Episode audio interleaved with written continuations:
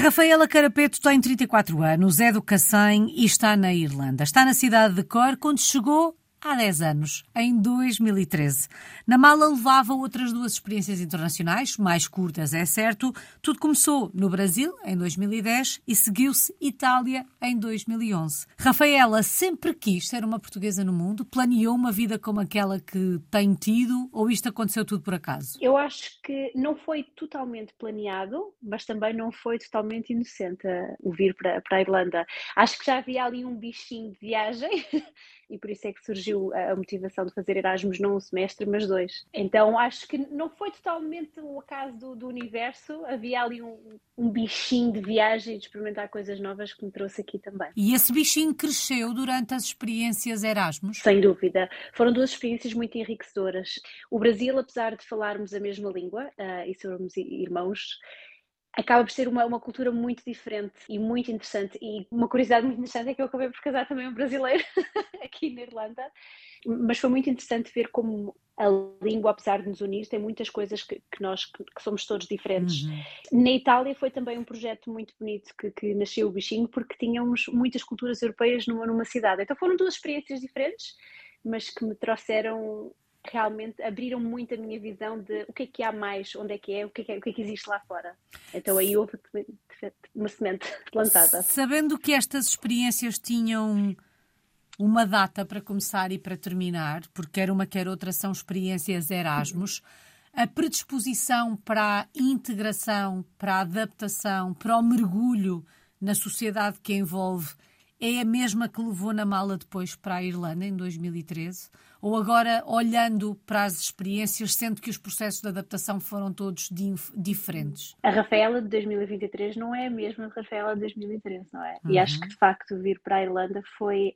Um abriu muitas portas, não só profissionais, uh, não só financeiras, mas também de experiências culturais, e essa é de facto a minha maior vitória nos últimos 10 anos. A possibilidade de viajar, conhecer, sentir, um, provar, abraçar outras culturas é realmente a minha maior transformação nos últimos 10 anos. Apesar, como, como dizia Alice, o Brasil e a, e a Itália tinham uma data de validade, não é? Digamos uhum. assim quando eu vim para a Irlanda, eu também não sabia se ia dar certo, não é? Ou seja, não tinha uma data de expiração de voltar, mas também podia entregar-me de forma que não sabia o que, é que ia acontecer. Então acho que a, Rafaela dos últimos 10 anos evoluiu muito nesse aspecto e, e de facto não me arrependo de nada. Mas sendo, por exemplo, que o processo de adaptação à Irlanda foi facilitado pelo facto de ter duas experiências anteriores e tão diferentes uma da outra, sendo que este processo de adaptação teria sido diferente, o da Irlanda, se não tivesse tido já a experiência do Brasil e da, e da Itália? A nível de adaptação, sou muito sincera, eu acho que não. Ajudou muito ter uma mente aberta, sim, para viajar, conhecer e integrar-me na sociedade irlandesa, mas a adaptação foi muito diferente do que eu esperava. Como eu disse, no Brasil a língua é a mesma, em Itália a língua é italiana baseada no latim, mas aqui falamos o inglês e a cultura irlandesa tem algumas semelhanças com a cultura portuguesa, mas é bastante diferente. Então, apesar de, de, me trazer alguma segurança o facto de eu já ter passado por experiências mais curtas, a adaptação eu não considero que tenha sido mais fácil por ter tido essas experiências. Sente que há sempre um recomeçar do zero a cada nova experiência? Exatamente, exatamente, é isso mesmo. Como é que foi este encontro com a Irlanda? O que é que acontece para em 2013 se mudar para, para a Irlanda? Como é que este, este encontro se dá? Foi a Rafaela que encontrou a Irlanda? ou foi a Irlanda que a encontrou a si? Sabe, foi a Irlanda que me encontrou a mim, para falar a verdade, porque o plano, desde que eu terminei a faculdade em 2011, eu não conseguia arranjar o trabalho na, na área, eu sou licenciada em técnica de radioterapia em Portugal, então durante vários meses eu tentei aplicar para o processo de qualificação do, do Reino Unido, o HCPC na altura, e consegui, ao fim de uns 18 meses ou 12 meses, já não me recordo, e inscrevi-me numa agência que se encarregou de me, de me encontrar um trabalho. Mas o, o, o, projeto era ser no Reino Unido, não é? Porque tinha muita opção, tinham muitos centros, e então foi aí que surgiu uma oportunidade em Cork. Portanto, eu acho que foi mesmo a Irlanda que me encontrou a mim. Houve uma licença de maternidade que era preciso. Um, era preciso repor, não é? A nível uhum. de staff, e eu apareci. Ligaram-me numa eu acho que foi ligaram-me numa segunda-feira, eu despedi-me na terça, vou no sábado e comecei na segunda. Então foi Uau. assim uma coisa muito, muito rápida. Lembro-me de ir na IC19 a conduzir, parar o carro, ao pé do Hospital Amadora Sintra e perguntarem-me quando é que eu podia começar. Eu disse quando quiserem, então foi na segunda-feira. Bom, isto nem dá tempo para pensar, nem lhe vou perguntar o que é que lhe passou pela cabeça quando lhe ligaram a perguntar quando é que pode começar a trabalhar. Porque... Foi muito rápido, foi, eu já, no fundo, eu já estava a esperar muito tempo, não é? Ah, eu, na altura, trabalhava num call center, então eu, já, eu queria muito praticar uhum. a, a, profissão que tinha estudado, então eu só precisava de uma oportunidade e, e era só mesmo isso que eu queria, fosse onde ela fosse, eu só queria uma oportunidade porque eu sabia que tinha asas para crescer e para fazer e queria impactar o mundo. É aquela, aquela inocência bonita, mas ao mesmo tempo aquele sangue fresco que uhum. queremos dar, não é? E eu só queria uma oportunidade e, e ela apareceu e eu simplesmente fui e, e, fui e cá estou. E a Rafaela dizia há pouco eu quando vim para a Irlanda também não sabia se ia dar certo. Imagino que não tenha imaginado na altura que ao fim de 10 anos ainda estaria por aí. É verdade. Quando eu vim, eu pensei, não, isto não é para mim. O clima, como todos nós sabemos, e acredito que já tenha sido mencionado no, no programa, o clima não é de todo o clima português. Uh, mas eu acho que também é um pouco a, a nossa própria experiência e perspectiva, não é? Eu tenho muitos amigos aqui na Irlanda que estão cá, mas que já voltaram, outros vieram, voltaram, fizeram um pouquinho a roda.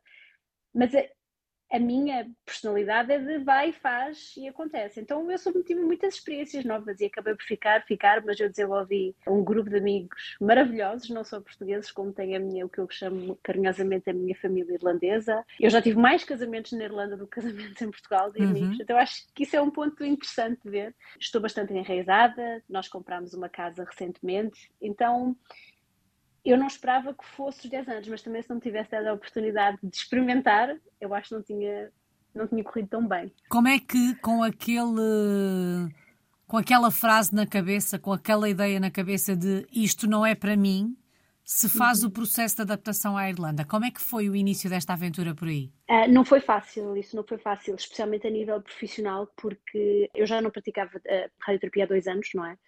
E acho que isso me tocou muito, porque eu sempre fui uma pessoa, diria até bastante segura, que, que aprende, vai e faz. Mas quando eu sou não praticar há dois anos e, e, está sob a pressão, foi, foi, bastante difícil. Eu cheguei muitas vezes a casa a chorar mesmo, porque eu achava que não ia conseguir. O sotaque irlandês é bastante complicado, então nós achamos que falamos inglês, mas quando viemos à Irlanda, tudo fica em perspectiva. A falta de amigos, ah, na altura ainda se usava muito o Skype, não é? E eu conseguia ligar para casa todos os dias e isso deu-me muita força. Até que um dia as coisas começaram a correr melhor. Nós, eu consegui encontrar uma casa, uh, consegui aprender mais, trabalhar diferente, comecei a fazer amigos. Ou seja, o início foi bastante difícil. Nós não tínhamos, não há rede de suporte, não há aquele, aquele colo que, que é tão importante. Mas também desistir. Se fosse fácil, estariam cá outros, não é? Uhum. Eu acho que a imigração não, não é para todos e não tem nada de errado com isso, mas valeu a pena tentar um pouquinho todos os dias e ser um pouquinho melhor todos os dias, o tal 1% que falo, não é? E deu certo. A verdade é que deu certo. E eu, eu ainda esta semana falava com uma colega que todos os meus colegas com quem eu trabalhava na altura se lembram que eu tinha muito medo de atender o telefone. Quando ligavam para a unidade, eu tinha muito medo e, e fugi, não queria atender. E 10 anos depois, eu tenho 25 a 30 reuniões por semana, não é? Que passo o meu dia ao telefone. Então são essas coisas pequenas de ver, como nós temos aqui, how far you've come, não é? O quão nós, nós se nos dermos a, a, permissão, nós evoluímos muito. A adaptação não foi fácil, mas o futuro foi muito bom, felizmente. Em que momento é que percebeu que afinal isto era para si? Eu diria que quando surgiu a vaga de trabalho efetivo, que eu pensei, vou arriscar, e arrisquei, fui, fiz a, a, entrevista e consegui o trabalho e pensei, eu estou feliz no trabalho, consigo ter a flexibilidade monetária de visitar a minha família quando eu quero e comecei a ter experiências familiares que não tinha e nós encurtámos a distância o mais possível. Então foi aí que eu pensei, ok, eu não, não, não, estou muito longe, eu consigo ir a casa quando eu preciso e tenho que começar a ver as coisas de outra forma. Então foi mais ou menos em 2014, um ano depois de eu ter, de ter vindo, que eu pensei, não, eu acho que consigo fazer isto. Vamos ver o que é que o futuro me vai trazer. E vão 10 anos desde que esta história começou. Do ponto de vista cultural, social, no que toca a hábitos, costumes, o que é que mais a surpreendeu por aí? Eu acho que foi de facto a parte religiosa. Eu não tive uma educação católica em Portugal e a Irlanda tem ainda uma forte vertente religiosa, não é? Eu era a única pessoa no meu trabalho que não tinha sido batizada, uma das poucas que não ia à missa ao domingo. Então, esse foi um pouco um choque cultural, não é? Foi de facto mais, mais, mais difícil de aceitar, mas que ao fim de algum tempo é apenas uma, uma cultura, não é? Uhum. Eu sou de muita opinião que nós temos que nos também medir absorver a cultura, então depois de eu ter entendido que era apenas uma forma que as pessoas tinham de viver e de se integrar, integrar a coisa deu certo. E, e, de facto, a Irlanda é um país muito direcionado à família, o que para mim foi um choque, porque nós não temos, eu, na minha opinião, atenção, não considero que Portugal esteja dessa forma direcionado. Uhum foi um choque positivo, não é? Que, que, eu até me lembro das primeiras vezes comentar com colegas que os autocarros aqui têm espaços para N carrinhos de bebés, não é? E em Portugal nós não temos isso. Então são pequenas coisas, mas que foi um choque positivo nesse aspecto. É muito direcionado à família, as pessoas respeitavam a hora que eu saía porque eu tinha que ir para casa e que as pessoas têm que ver os filhos. E... Então isso foi um choque bom, digamos assim. Dez anos depois de ter chegado, a Irlanda, Cork é a sua casa, sente-se em casa por aí? Ou há algum ou outro aspecto ao qual nunca se rendeu? É, eu acho que eu nunca me vou. É, é, é vamos dar uma porcentagem, é 80% de casa. Eu, eu tenciono voltar a Portugal. O meu percurso uh, profissional está direcionado para eu conseguir isso, não é? Eu recentemente até comecei um trabalho novo uh, na área de investigação e, e eu pretendo regressar a Portugal. Quando eu sinto a Portugal, eu acho que é realmente aquele alívio de ah, cheguei a casa. Uhum. É a uhum. parte mais bonita. Mas para já, esta casa temporária é perfeita e incrível. Como é que são os irlandeses? Incríveis. Apesar de todo aquela diferença religiosa que eu falei cultural, são pessoas extremamente bondosas, são pessoas extremamente ativas, deram uma maior lição de vida que é a chuva não nos para, uhum. que pode parecer uma coisa muito pequena, mas que ajudou muito na minha integração, não é? Como eu tive desde, como eu trabalhei sempre num hospital, estava sempre rodeada de muitos amigos irlandeses, a chuva nunca nos parou, ou seja, eu nunca parei de fazer nada aqui. Enquanto que em Portugal há duas pinguinhas, ai, mas eu já não vou chover olhar roupa, já, já não vou sair olhar roupa.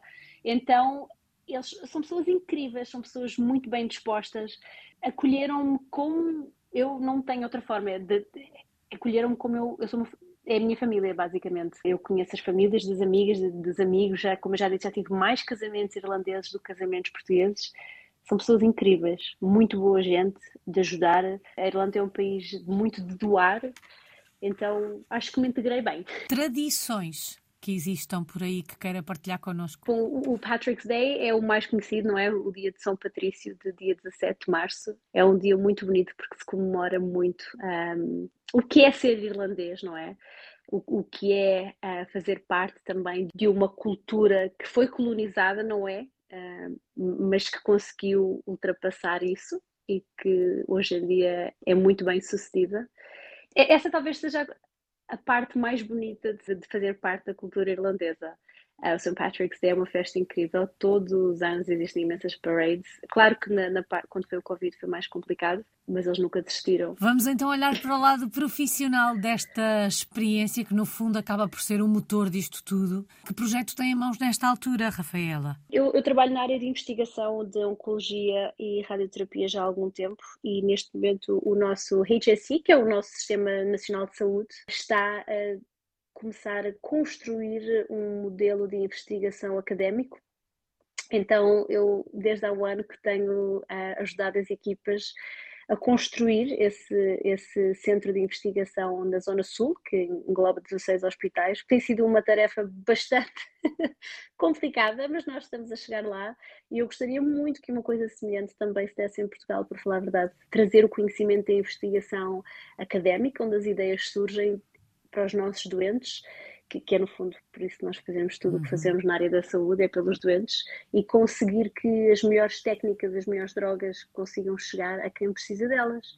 Tem sido muito interessante e, de facto, eu não sei se tinha sequer entrado na área da investigação se tivesse continuado em Portugal, o que foram várias portas, foram várias portas que se abriram e que me deixaram, afinal eu sei o que é que eu quero, e na altura eu acho que hum, eu só queria trabalhar na radioterapia. Depois uma nova Rafaela se desenvolveu perceber que a investigação era uma área que eu queria trabalhar. Foi um caminho que se foi apresentando à sua frente e que a, Rafaela percebeu também que não só tinha pernas para o fazer, como queria fazer e era capaz de o fazer. Estava-lhe a ser dada essa oportunidade. Sem dúvida. Eu trabalhei na, na radioterapia cerca de 4 anos e depois surgiu a oportunidade de me tornar especialista em investigação na radioterapia e foi de facto a coisa mais bonita que eu já fiz. Eu eu acho, a nível profissional, porque eu não só conseguia dar aos doentes um, um tratamento mais, mais acolhedor, eu conseguia passar mais tempo com eles, como também lhes trazia vários fármacos ou várias técnicas de tratamento que outros não podiam ter acesso, não é? Porque estamos na parte da investigação, uhum. existe uma, um critério mais,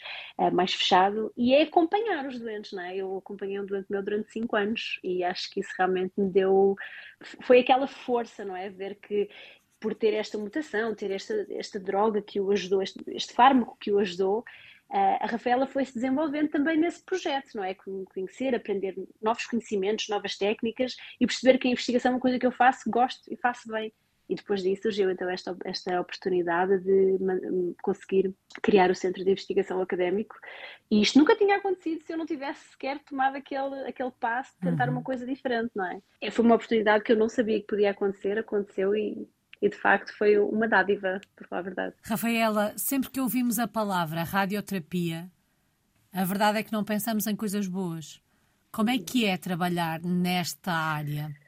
Um, de facto, tem toda a razão, Alice, não é, não é uma palavra boa. E, Porque normalmente e associamos a radioterapia ao cancro e associamos o Exatamente. cancro à morte.